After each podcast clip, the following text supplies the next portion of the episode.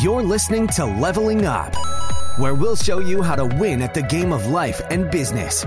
It's time to power up your skills through life gamification with your host, Eric Siu. Okay, everyone. Today we have Jason Gaignard, who is a Canadian entrepreneur, a super connector, and an author who founded Mastermind Talks, an invitation only conference for entrepreneurs in 2013. Also, we met at a dinner in Toronto. This is, I believe, two years ago. And then I looked at Jason. I was like, oh my God, this guy, like I read his stuff before. He wrote a book called Mastermind Dinners where I actually printed out the PDFs and I, that's where I learned how to first do my initial dinner. So that literally it's a checklist of things you should do to throw, throw dinner the right way. So Jason, very excited to have you here. How is it going? Dude, I, I appreciate it. Thank you for having me on. You didn't buy the book. You you stole the PDF. I just I put PDF. I, I put no, mastermind. yeah, and then I found the PDF, and I like, oh, but no, it came worry. from your site. I'm not attached. Yeah, the, I actually gave out like seven thousand copies of the book, like at one point in time within yeah. a 48 hour period. Because yeah. I care less about the money, I care about the message, and I'm seeing yeah. just huge value in collecting, connecting like-minded individuals. So yeah, and like on this podcast and even on the other podcast that I do, I, I talk oftentimes about having a, a, a, peer group of people, masterminds, whatever. There's all these different things, right? And then That's your good. mastermind talks group, I, from everyone I've heard from, is they say by bar none, it is the best one. I haven't been able to go yet. Last time I wasn't able to go, but can't wait one day. But I mean, I'd love to learn before we even talk about it. Love to learn a little more about kind of what your story is and what led you up to you know where you are now. Sure. Yeah. I mean, well, I mean, the, the quick version is I dropped out of high school and I started a service based business and realized that service based businesses are a little tricky to scale. So I pivoted into an online product business, which we grew to about $6 million a year over four years with no outside investments. So I was living my model of success, the whole four hour work week, so to speak. But I realized that after doing this business for six, seven years at that point that I built a business I hated to enable me to buy things I didn't need to impress people I didn't like.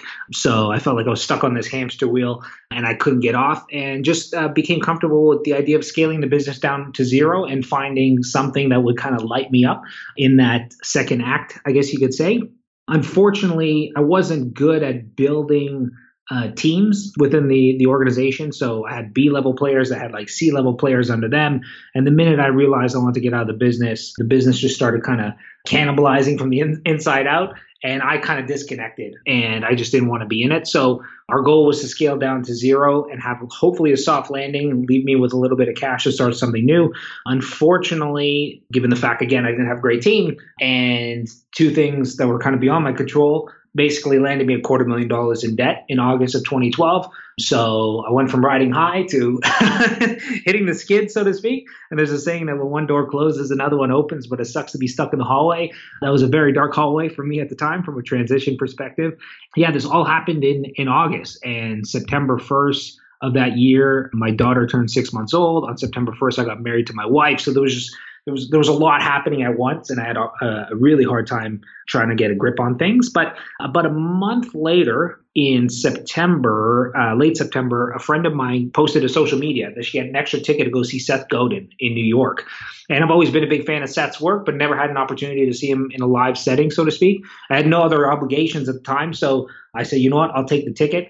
I just had to cover my flight and hotel, which I stayed in a hostel, hostel for the first and last time. I, I, wasn't aware of this whole shared bathroom arrangement. Anyways, went to this workshop, didn't know what it was about. Turned out the theme of it was the connection economy and how there's huge value in connecting like-minded individuals. And I just felt very socially isolated at the time. I mean, entrepreneurs, it's very common for them to, you know, you, you're working in your business in your own kind of little silo, so to speak. And I never built I never burned any relationships building my last business, but I didn't focus on on building relationships either. So I came back and I started to host these things called mastermind dinners, where I'd invite eight entrepreneurs out for dinner with the core focus of connecting them. And the first one I did almost canceled two hours prior because I'm like, nobody's going to see value in this. They're going to think I completely wasted their time. But thankfully, that first dinner turned out to be a great success. I mean, conversation went on for four and a half hours and didn't skip a beat. And I just got clarity that connecting entrepreneurs or just being in proximity of fascinating people was something I want to do to some capacity for the rest of my life. And not necessarily as a business. I wasn't charging for, for the dinners, I was paying for them out of pocket which you know in hindsight was a little crazy because I was quarter million dollars in debt, didn't know how I was going to make rent. My wife and I were actually living on like gift cards. Long story, but it was a really bad time. Yeah. But to me, the little credit I had left, I chose to invest that into my relationships because I'm like, the bank could take my car, they could take whatever assets I have left, but they can't take my relationships. Investing in my relationships to me is the safest investment I could make back then. I still think the, the same is true today. So continued on with these dinners. And the common misconception is that like, because now people you know, Forbes called me like one of the top networkers and all this kind of stuff. So people always assumed I've always had this great set of relationships.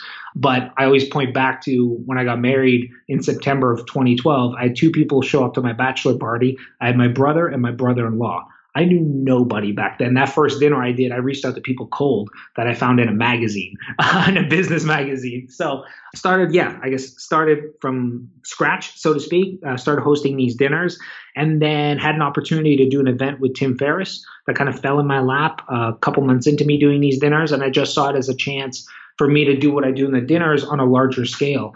And how that happened was Tim was coming out with a book called The Four Hour Chef. And up until that point, he had the four hour work week, the four hour body. And a couple weeks prior to releasing this new book, he found out that he was going to be banned from all retail distribution. So Barnes and Noble, Walmart, everybody. And the reason for that is he was the first big name author to publish through Amazon. And the old traditional publishing arm wanted to make an example out of him, so to speak. So they banned him and Tim is one of the best book marketers I know. So creatively, he created these book bundle campaigns where if you bought 10 books, you get, you know, additional resources. You bought 50 books, maybe do some kind of webinar or something. Well, he had a Hail Mary package that if you bought 4,000 books, he'd do two speaking engagements.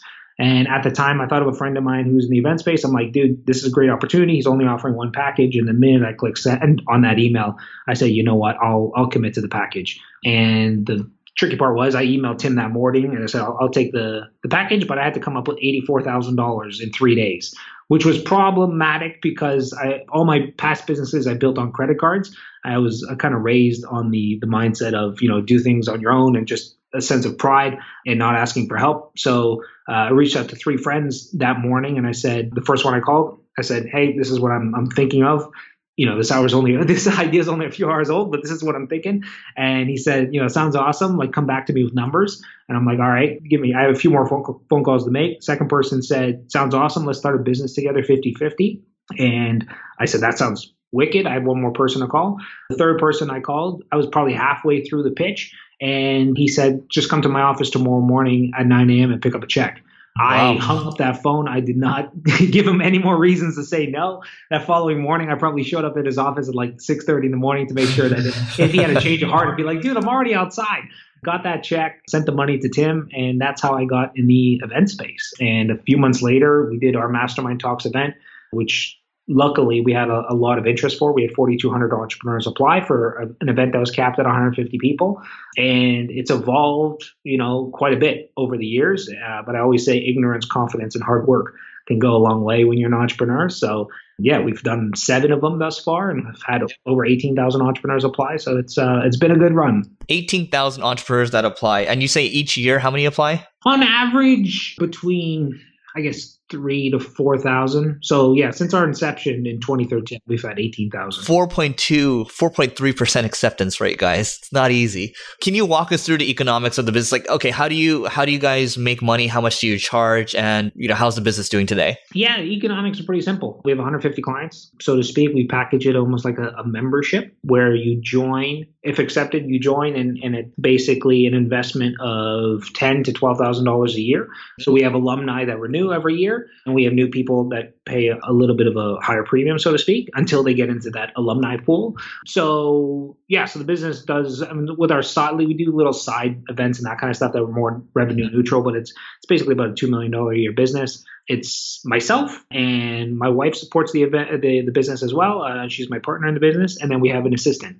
So that's the whole team so yeah, and then they tend to be pretty high touch experiences. So we do them at like five star properties. We change the location every year. So this this year we're doing it in Cabo, Mexico. Last year we did Park City. The year prior to that was Carmel. So uh, tend to keep them, yeah, these gatherings in North America. This is the first time we're going outside North America, but we do them once a year. Okay. And what is what does the experience look like? Like how many days is it? What are they getting from it? It's three and a half days. So people come in. There's a welcome dinner on the first night, and then there's three full days after that. It's a pretty immersive experience. There's there's, there's morning activities. Like for me, my belief is that the best learning doesn't always happen in the conference room. It happens in conversation. And because of the curation of our community a lot of people in the community are you know speakers on other stages or new york times bestselling authors and that kind of stuff. So it's always been weird to me to like have somebody who would be like you know a new york times bestselling author like tim ferriss for example sitting in the audience listening to somebody else from the stage.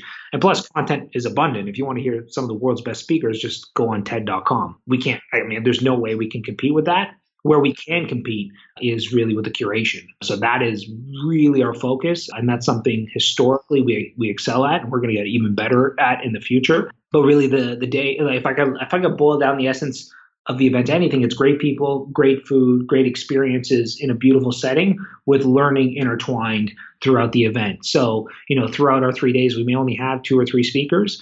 Uh, there's other different ways we shape content through like peer to peer roundtables and that kind of stuff. But again, very experiential. To me, the best learning is when you don't know you're learning. Similar, there's like a saying like the best networking is when you don't know you're networking, right? It's not handing business cards. It's like sharing a great meal or doing yoga or, you know, sharing a drink by the fire.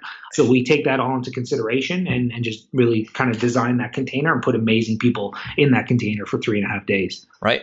I love that. I, I think I'm sure. Well, I, I, have some thoughts around this, but I, would love to get your thoughts on why you have 4,500 or 3,500, let's say, average people that apply per year. Some people might be thinking, why not scale the thing to uh, make it much bigger? And so I want to get your thoughts on it before I add my thoughts. Well, it's funny. I have a book here in my bag called No Man's Land, which a friend of mine just sold his business for 200 million, and they were doing he had a relatively small team. They had like 40 employees. They were doing about $30 million a year. So a $200 million exit is a, is a pretty nice exit. But one of the books he recommended to me uh, is No Man's Land. And it just talks about like this no man's land for businesses when they try to scale past like 5 million to like 50 million or like 20 employees to 80 employees. It's a weird space to be in. And on some small level, I experienced that in my last business where we were in the ticketing space, the e-commerce space, and I had let's say I think I was doing probably about two million dollars a year in sales, and I was kind of my income, my personal income was like four hundred grand, and I had like three employees. So my ignorance back then was like, well, if I do four million dollars a year, I double my revenue, I'll double my profit, and I'll make more money. Well, unfortunately, not realizing that, you know, revenues and profits scale very differently, I doubled the business, but we went from three employees to like 12 employees to support it. Plus, we had to get a bigger office and all this kind of stuff. And I think that following year, I netted like another like $40,000 with all the headaches. Properly. So I've come to realize that there's these different levels of sweet spots for event uh, for, for, for businesses. And for us to do more events, we'd have to have a bigger team. And it would just be a lot more kind of headaches and, and that kind of stuff for us where we could make more money, but we'd have to get to that next sweet spot. And uh, Tim Ferriss actually, he has a question which I love, which is what would this look like if it was easy? You know, if we can have a $2 million a year business with really one employee and demand, and we can selectively choose who we want to serve as far as our clients, we don't have to like, I'm a, I think I'm a terrible marketer. So I don't have to rely on my terrible marketing to get people, so to speak. That's a pretty sweet business. And for me, I can, I mean, meets all of our wants and needs financially and then some. With that extra time and bandwidth, I can focus on, you know, other ventures potentially or what have you. But for me, instead of scaling in revenues, I really try to scale, you know, trust with their community. And that's more of a focus for me. So yeah, I, I, think that that's more important. I, I, think with things like this too, when you when they get too big, and I've been in other groups where all of a sudden a lot of people just started joining, right, just to grow it, and yeah. what happens is it feels like it's much more commercial than anything. It doesn't have as much of an authentic feel that you'd want to kind of maintain. And I think that's what you're doing with, with Mastermind Talks, right? It's very different in the sense that because of its intimacy, we have 150 people at MMT. I'd easily have 135 of them to my wedding. I mean, these are my favorite people on planet. 95% of our social time as a family is with people from the community. So we did like a Disney cruise, uh, you know, in February where we had 80 people out at this Disney cruise. Awesome. We do all kinds of stuff together and we'd lose that if we scaled. I mean, it's that simple. I still have a desire. I'm starting a, a new organization now which is designed to do what we do with MMT, but scale. And I'm not the face of it. I'm not the not the bottleneck. Like it's, it's designed to take all my learnings with MMT and and you know have somebody else run the model, so to speak. But MMT has become something has really morphed into something really special. And like I said, we've done that I did a podcast episode once called Scaling is Stupid, which is challenging the notion of scale because nobody challenges it oftentimes. Or just, you know, in the in the business community, it's all about growth and more employees and more revenues and that kind of stuff. But nobody ever asks what's the the end result or the end question or the yeah the end result that they're trying to achieve. So for me, I've just been very clear that I want a good life and surround myself with great people and have been able to do that. So I don't want to I don't want to ruin that, so to speak, by just scaling for the sake of scaling. I, I, love that. And you say you're not a good marketer, but I, would argue that you are because the fact of the matter is, I, I, think I learned of you seven years ago, and I, you know, I still keep seeing your name pop up over and over. So you, you do marketing. I mean, I think it works because the people that you target end up showing up to all the events that you do. I remember the Toronto dinner that I met you at. There were a lot of amazing people there. And then, fortunately enough, you were in LA, and then um, you had a dinner in Culver City. And again, there was more amazing people there. There's people that I've, I think it was what's his name, Cal Fussman. But yeah. yeah, all these amazing people that I've heard of before, and I'm like, wow, these people are actually here. I think that would be considered one of the side events, correct? Yeah, I mean that was basically I, I still hold dinners all the time. Like before I used to do dinners, so there's almost like two styles of dinners that I'll do. I'll do either a big dinner of like whether you have eight people or 80 people, it's kind of the same. You know, a dinner of that of, of, that magnitude, so to speak, gives you an opportunity to have like micro interactions with people. So if there's individuals that I've like never had an opportunity to connect with in person, or I want to keep relatively you know, in my relationship sphere, but don't want to allocate a ton of bandwidth to, to the relationship, then I'll usually do these big dinners when I come to a city. And then I'll do smaller dinners, like six people, where my like my goal is to like actually, you know, build deeper relationships with those individuals. So the one you went to in LA is just I was in LA and I know so many great people in LA. Just there's so many awesome entrepreneurs in LA that I, I just had to do a big dinner, which is why I had you out at it. Oh, thank you. Appreciate that. And when you okay so here, here's the other thing like, i guess we can kind of go into like the the beauty of, of throwing these dinners and maybe sure. some people are thinking okay so I do them because of you, because I learned from you. So I, I, know I've seen some of the benefits from it. So what are some unforeseen benefits, just in case people are wondering, that happen from these dinners or like things that you've seen? Maybe some case studies, some examples. Oh God, case studies. Ah, oh, putting me on the spot. I mean, there's there's a ton. I mean, for example, you know, one guy came to a dinner and I sat him. I do strategic like assigned seating oftentimes, and I sat one guy next to another guy because I'm like, this guy needs a book. Like he just he has this philosophy around something that I think is is something profound. So I sat next to somebody who was a three time number one New York Times bestselling author.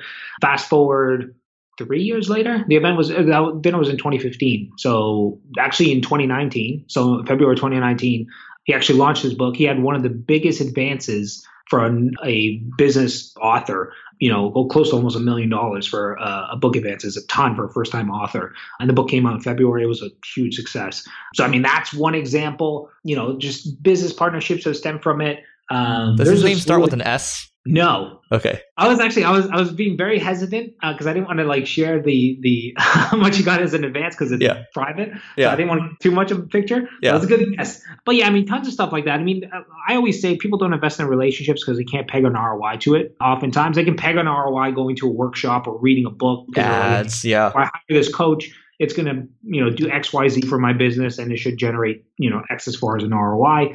You, it's you can't do that with relationships. That's why again it's it's it's tricky. With that said, though, Steve Jobs has a saying that you can't connect the dots looking forward. You just need to trust that they'll somehow connect. And for me, when I started to do invest in relationships, I started to see that ROI, and it, it was enough confirmation for me that I just doubled down at all costs. Now, and a great example I'd love to share about ROI when it comes to relationships, which really kind of brings some tangibility to it, is in 2011 I went to an event called Opening the Kimono, put on by Tim Ferriss. It was a uh, event geared towards authors who wanted to become New York Times bestselling authors.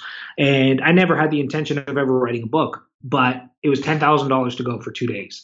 And I'm like, ten thousand dollars is probably going to be some interesting people there. And I was kind of in transition at the time. And for context, I that's twenty times more than I've ever spent on an event. So yeah. like I either went to free events or like five hundred bucks at the yeah. most is what I spend. Yeah. So, anyways, I decided to take a little bit of leap of faith, and I went to this event. And friends in my peer group at the time, they're like, "You're crazy spending ten thousand dollars to go to an event," but I went. And when the event was done, you know, uh, if somebody asked me, did you get $10,000 worth of value? The answer would have been no, because I mean, the content didn't necessarily appeal to me or was it applicable necessarily? Although in hindsight now it has been tremendous.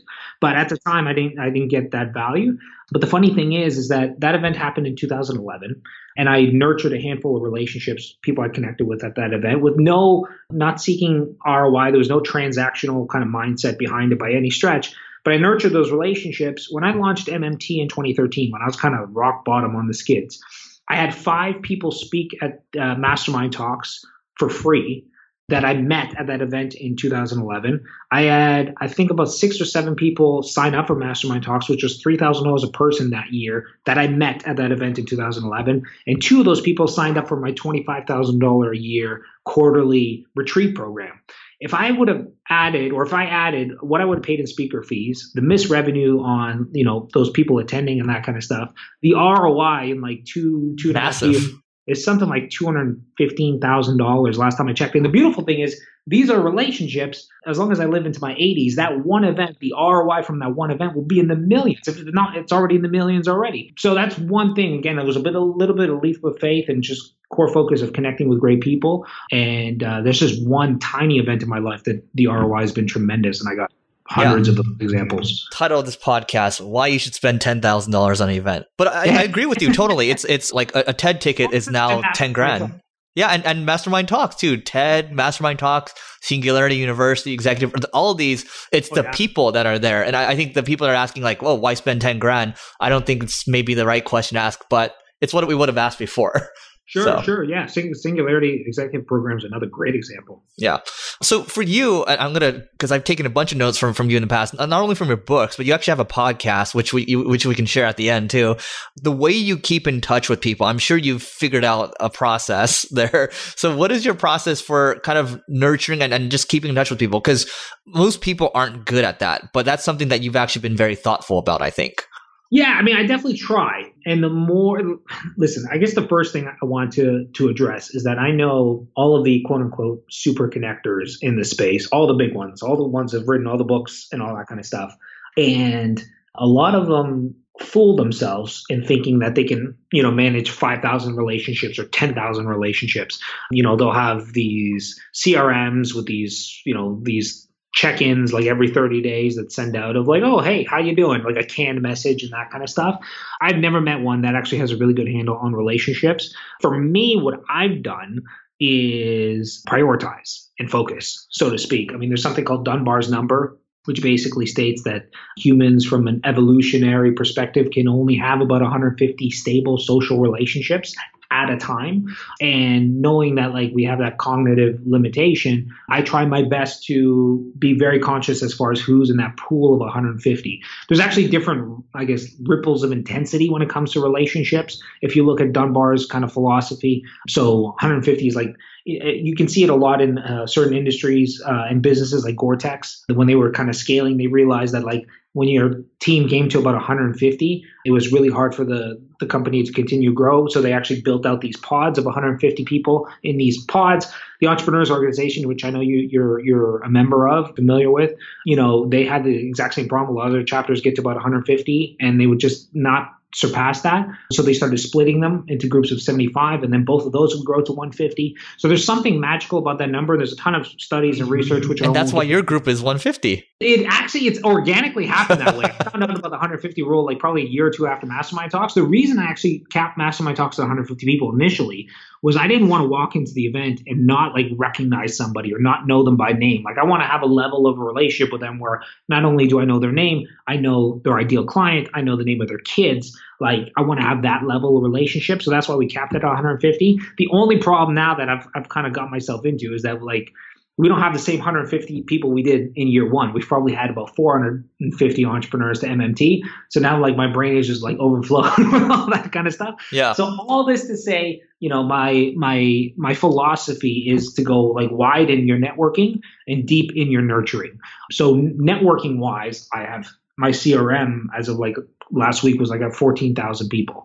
So I know 14,000 people, but I'm not deep i don't have deep friendships with 14,000 people. I probably have deep friendships with with a couple hundred. So having that kind of focus and prioritizing is is really really important the one thing I'll say about prioritizing, some oftentimes people won't do it because they feel like they almost have to like cut off the relationship or send an email and be like, "Hey, unfortunately, you don't make my top 150 anymore," uh, and that's not the case at all. Like the people who are in my top 150 like don't know necessarily that they're in my top 150. But Adam Grant has this philosophy, or he popularized this philosophy around dormant ties, which is basically the way I look at it, or example is like if you went to high school with somebody and it's been 10 years and then you see them again, it, and you haven't, you know, had any kind of conversation in the last 10 years, uh, it may be awkward for the first minute or two, but then after that, you pick up right from where you left off, right? And I almost look at it like maybe there was a, a favorite song when you were a teenager or something like that, and you listen to it now, you may remember like 85% of the words, right?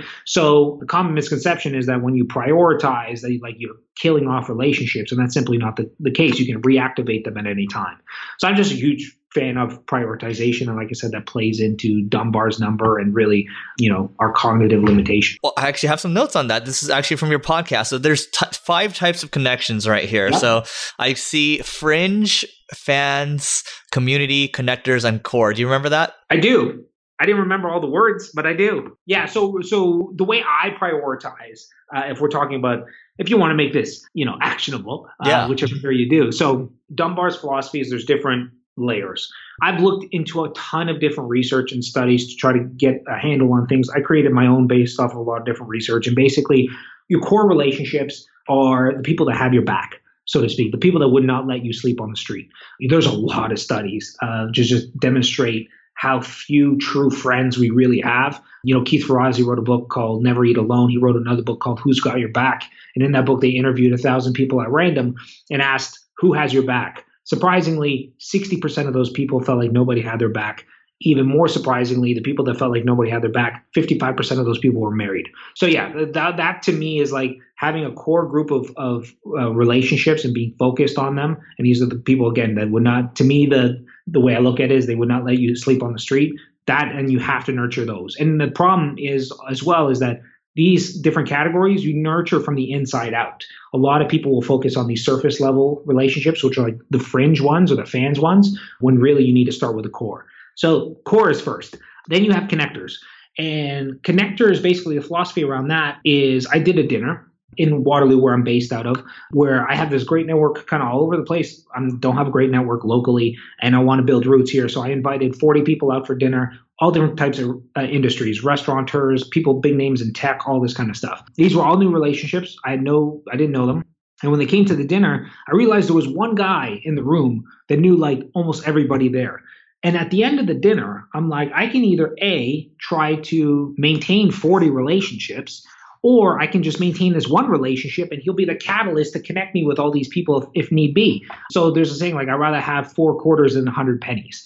So for me, I look at like, who are some people in my network that are connectors or catalysts for different areas? So a friend of mine, Dan Martell, is really well known and well respected in SaaS. So like he's my guy. If I need to connect with somebody in tech or in SaaS or you know some I have another friend that's really well known with like high performance athletes and like he's my guy. So like those are the next set of relationships that I try to nurture and be very conscious of because like their reach is profound. Then you have community. We all have a deep desire to be you know connected to like-minded individuals. So these are kind of you know your peers so to speak. And just people that you know you, you I, my my filter for that is would i want to have dinner with this person? So they would fall within that community. And then i have fans. And fans are basically people that i have kind of loose relationships with but i would feel like if i sent them an email they wouldn't be bothered by it. Or the way i, I, I look at fans is if i reached out for an introduction they would facilitate it and to me, I want to have as many friends, like fans as possible. So I do things to nurture them as far as like an annual email and all that kind of stuff.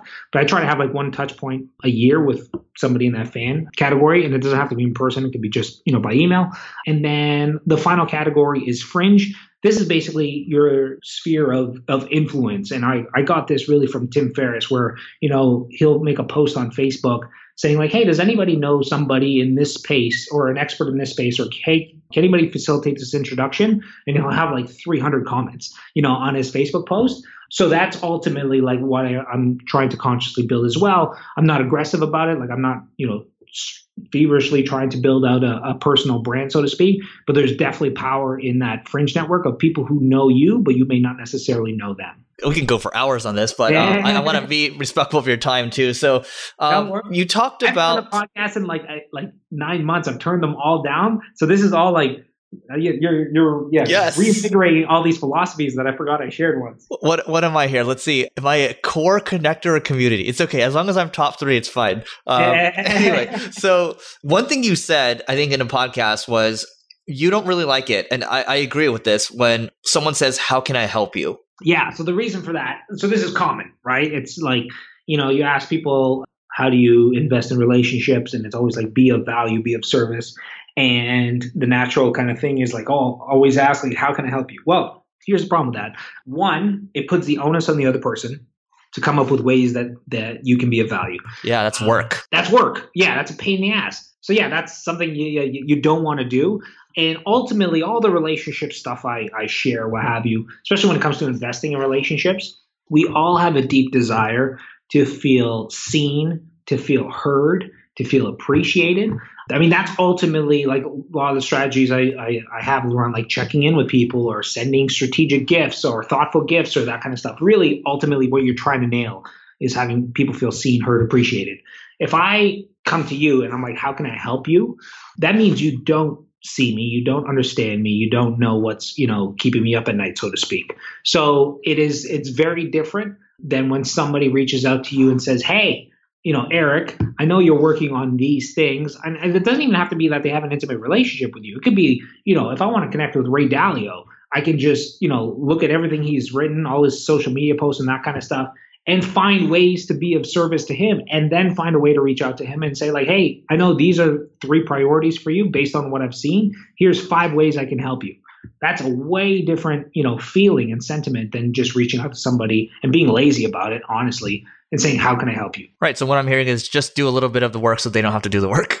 Do all the heavy lifting. Yeah. yeah. Same thing with like mentorships. Like uh, mentorships are incredibly valuable and people, you know, want uh, just, I don't know, they undervalue it. And to make the most out of a mentorship relationship, you have to do the heavy lifting. So it just takes work. And the same thing with that. If you actually really want to be of, of value to somebody, it's not hard to figure out how you can do that and, and don't put the onus on them to figure out ways. So I have two lines here. One says invest in rising stars, not the established people. And then the second one is find people who are undervalued and underappreciated.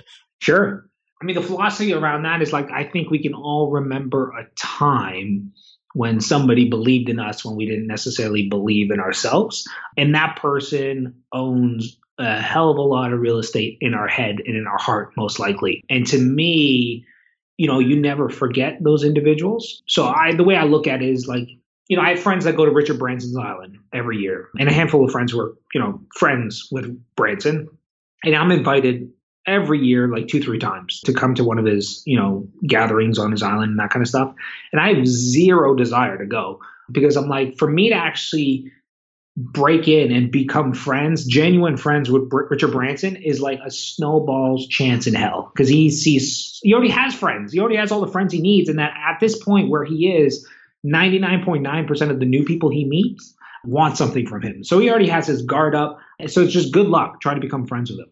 Conversely, I know people who are rising stars. I, I see myself almost as, as a talent scout, and I, I invest like half the amount of energy in them and supporting them, you know, they like I'll own again a ton of real estate. It's, it's almost like how somebody would invest in business, I invest in people the very same way. I try to find people who are undervalued, and instead of making a financial investment, although I do financial stuff as well, I make investments as far as just again a sense of belief and giving them time and giving them guidance and and those kind of things. And the the beautiful thing is uh, now I can look back. I've been doing this for six years, and that shit has paid off. You know what I mean? Like I met Ryan Holiday, who's has like five you know best-selling books just brilliant brilliant guy i met him when he was like 18 and the reason for that is that he was at an event that opening the kimono event where there was speakers on stage like tim ferriss and ramit sethi and all these guys and they kept on pointing to the back of the room at this Ryan Holiday guy. how, how, how, could he afford 10 grand at 18, 18 years old? He, he was he was there because he was kind of good friends with Tim ah, and helped okay. other people. So he was there from the like uh, he was like this marketing savant. But I just remember like all these big names were on the stage and everybody was kind of like goo gaga about Tim Ferriss and Tucker Max and all these people. But there's this you know, guy Ryan Holiday at the back of the room that nobody's paying attention to, but the guys on stage know who he is. So that's why I was like, there's something interesting about this kid. And lo and behold, like, you know, now he's, again, has five, he, at that time, he didn't have any books. Now he has five big books under his belt and, you know, was working with football teams and was the, at one point in time, director of marketing at American Apparel, which was doing $500 million a year and all this kind of stuff. So he's one tiny example of somebody who I could have tried to build relationships with the people on the stage, uh, but instead I found that kind of diamond in the rough, so to speak, and it's been a beautiful friendship as a result. So I'm always looking to, for those, you know, rising stars, so to speak. And yeah, that's one example buy low. Exactly. They're 100%. 100%. Yep. And never sell. Never sell. never sell. Never sell. Cool. So a couple more questions working towards wrapping up here. Okay. A, people can go mastermind dinners. You can buy the book. You can learn about the, the, you know, how Jason does it. But you, you've also given me a couple good tips too. So, you know, when I, when I think about the, the Culver City dinner that you did, that, that had what, that was like 60 to 80 people or so. So do you have any type of checklist, maybe like the top three things to do or not to do when throwing a dinner like that? Yeah, so well, first things first, you don't have to buy the book. I was just razzing you. Uh, go to masterminddinners.com, you can actually uh, get the audiobook version for free. But even better than the book, I did a podcast episode on the Community Made podcast. Amazing podcast, by the way. Thank you. It's it's a podcast episode is called Becoming a Catalyst. And basically, when I wrote Mastermind Dinners, I think it was 2014.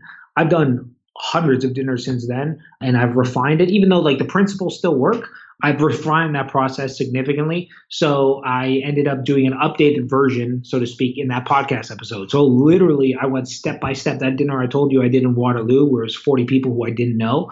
I went step by step how I did that dinner, you know, and email scripts and all that kind of stuff. So I would go to that before I'd read the book. And then once you listen to that podcast episode, you won't need to read the book. Yep. But yeah, I mean, really, though, so the biggest thing when it comes to these dinners is like the heavy lifting needs to be done in advance. You can't just throw people together. You can, but you know, if you do the heavy lifting in advance, I've never had a bad dinner. That basically what that heavy lifting looks like is again, I think you have to make a decision on what the purpose of the dinner is. Again, going wide in your networking and deep in your nurturing. If you want to go wide, then you do a big dinner, right? Eight person, larger dinner. There'll be multiple conversations going on. You won't have an opportunity. You'll be facilitating it, so you won't have an opportunity to participate in these conversations. Um, so that's going wide. If you want to go deep, then you have a dinner of six people, and that gives you an opportunity to participate in conversation. There's one unifying conversation going around a table, and that's what speaks to me now the most. Only because you know I, am at a point where I, I'm not necessarily looking for more friends. Again, getting back to prioritization. So you have to decide which one of those two speaks to you. The second thing is harnessing the power of uncommon commonalities. So the way I always like to frame it is that like, you know, if you and I were to walk downtown LA and we want to meet 30 entrepreneurs, we'd have to stop a thousand people at random to meet 30 entrepreneurs. So if you were at a dinner with 30 entrepreneurs, you share that uncommon commonality, there's a very good chance that you get along, right? As opposed to just picking 30 people randomly from that pool of a thousand where you have like a business owner and then you know a mortgage broker and all that kind of stuff so so doing that heavy lifting when it comes to the curation is key but the stronger the uncommon commonality, the stronger the bond. So if I'm in a dinner of 30 entrepreneurs, that's going to be awesome. Conversations are going to flow. My business is seven figures. If I'm at a dinner with entrepreneurs with seven figure businesses, conversation most likely will go even better because these people are going through the same struggles as me and all that kind of stuff. If I'm going you know, at a dinner with entrepreneurs with seven figure businesses that have kids, and that are married, most likely, you know, I'm going to hit it off even more. So trying to figure out what those un- uncommon commonality is, and the deeper the uncommon commonality, the deeper the bond ultimately. And it doesn't have to be just business; it could be, you know, it could be, you know, stay-at-home parents. It could be people who formerly, you know, served in the military, whatever the case may be. So that's the two first things, and then the third thing I think would be really the space, being very conscious of the space. Like even to this day if I'm doing a dinner, I'll show up like an hour in advance. So I spend a ton of time and resources trying to find the perfect restaurant. And that's like, you know, a space that can accommodate a lot of different types of dietary restrictions. So like Mexican restaurants were great for like paleo and all that kind of stuff. so I tend to lean on Mexican if I can, and then try to find a space that ideally is quiet. If I, the nice thing is if you have a dinner of six people, you can do that almost anywhere. Eight people or more, you'd have to get a private room oftentimes and that kind of stuff. But quiet, accessible, great menu options. Those are the space really lends itself to you know the experience ultimately. So those would be the three things. Three more questions, and then uh, we will be all done. So for these dinners, and I, have been a part of dinners where people might you know charge for it, and then some people will pay for it. Sure. So what is your take on it? Pay for it, or just do you charge people for it? Yeah, so there's two different schools of thought, and neither of them are wrong. So for me, I always pay for dinners. I'm in a financial position to. I've always done that. So I have almost this like consistency bias now that I'm like I can't let anybody else pay for a dinner. So there's benefits to that. You know, I don't do it for these reasons, but there's the whole Cialdini uh, philosophy around reciprocity. So if I do something nice for you, then you you know do something nice for me, that kind of stuff. And I mean, on some level, the reason I do that is is because I never want to reach out to somebody. Getting back to that whole like you know networking uh, is shallow. I never want to reach out to somebody cold and ask for an introduction. So I want thousands of relationships where I can, if I know they're connected with somebody I need to connect with, I reach out to them, they'll give me the time of day or they'll be open to facilitating the introduction. Yeah, you can pay for dinners, and that's one of the benefits. And then the other, and then so that's one philosophy. The other philosophy is is getting people to pay for their own dinner. Obviously, it depends on the the audience, but I mean, most of the time, you know, if I pay for dinner, people are very grateful. What have you? Can make some people feel uneasy as well because they don't like to be out of balance where it's like now you owe me. And even though I like I'll never reach out to most of those people for anything. You know what I mean? Sometimes unconsciously in the back of their head, they're like, what does this guy really want? So that's the, some people have their guard up as a result when you're like, hey, come to my free dinner, even though I don't position it as like a free dinner. Say like, hey, do you want to be a special guest at this dinner? And it's me type thing. So that's the, and then, but on the flip side too, which kind of plays into this, is this whole philosophy by a friend of mine named Michael Roderick, which is like giving debt, which I've never thought about because I've always, my operating system is like give till it hurts like continue to give continue to give and like never ask. Like jab jab jab no right hook. Like just keep jabbing. Uh, and the problem what happens is even especially with close friends is if you keep jabbing and you so you keep giving and you never receive sometimes that debt will be so out of balance that it creates friction in the relationship. And that's something to be conscious of too which i wasn't conscious of for the longest time. So there's no right answer. It's really what speaks to you. There's other ways to, to you know i've always paid for dinners and that's the philosophy in the, in the first version of mastermind dinners. But and, and i know not everybody's in the position to do so. I people some people charge some people get sponsors to pay for the dinners. There's a bunch of different creative ways to go about it but that's kind of the thought process as far as you know should i pay for the dinner or should i let people pay? Yep. Super helpful. All right. So what is one new tool that you've added in the last year that has added a lot of a lot of value to your life? So it could be like a peloton bike like a physical thing or it could be like an app.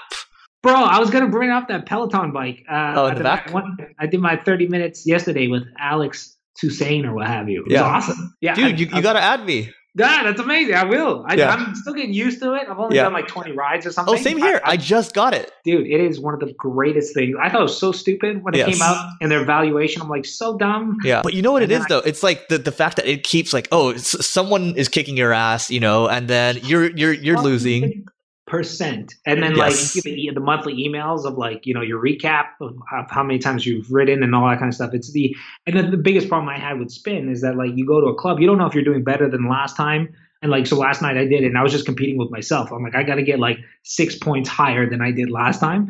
So it's yeah beautiful tool so, so maybe Peloton. Honestly, I'd say, and this is a person, not necessarily a thing, but having an integrator. So, if you follow Gino Wickman's Traction uh, EOS Entrepreneur Operating This one's system, called uh, Rocket Fuel. His book is called Rocket Fuel. It's phenomenal. Yeah. And it's one of those books that, I mean, I've been an entrepreneur for a long time and I understand, like, you know, the importance of removing yourself from in the business to, and working on the business instead and all that kind of stuff.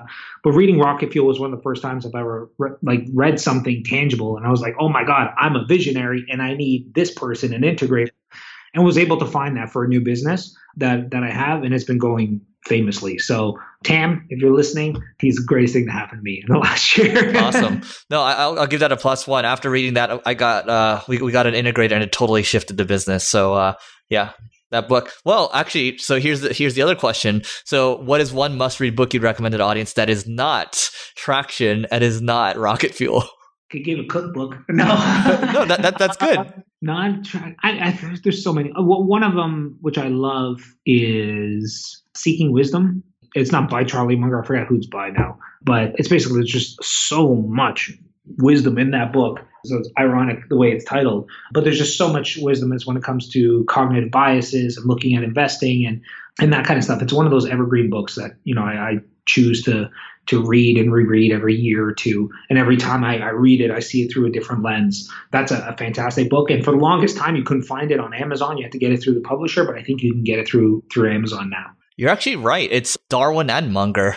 Yeah, it's, yeah. it's from yeah from Darwin to Munger. It's it's it's honestly it's one of those books. It's I've highlighted the whole damn thing. It's it's amazing. I am adding it to cart right now. Just look, look, what you did, man. All right. Well, Jason, this has been great. There's so many ways for for people to find you online. What are the best ways for people to find you online? Instagram is something I'm leaning into now. I know I'm late to the party, but uh, Jason Gaignard on Instagram, Facebook. I'm pretty yeah, pretty accessible on those platforms. So um, that's usually the easiest way. And then Community Made is uh, there's two seasons to that. One is on scale, which we kind of talked about today, and the other one is all on relationships, which is yeah, basically a blueprint of everything I know, which is season two.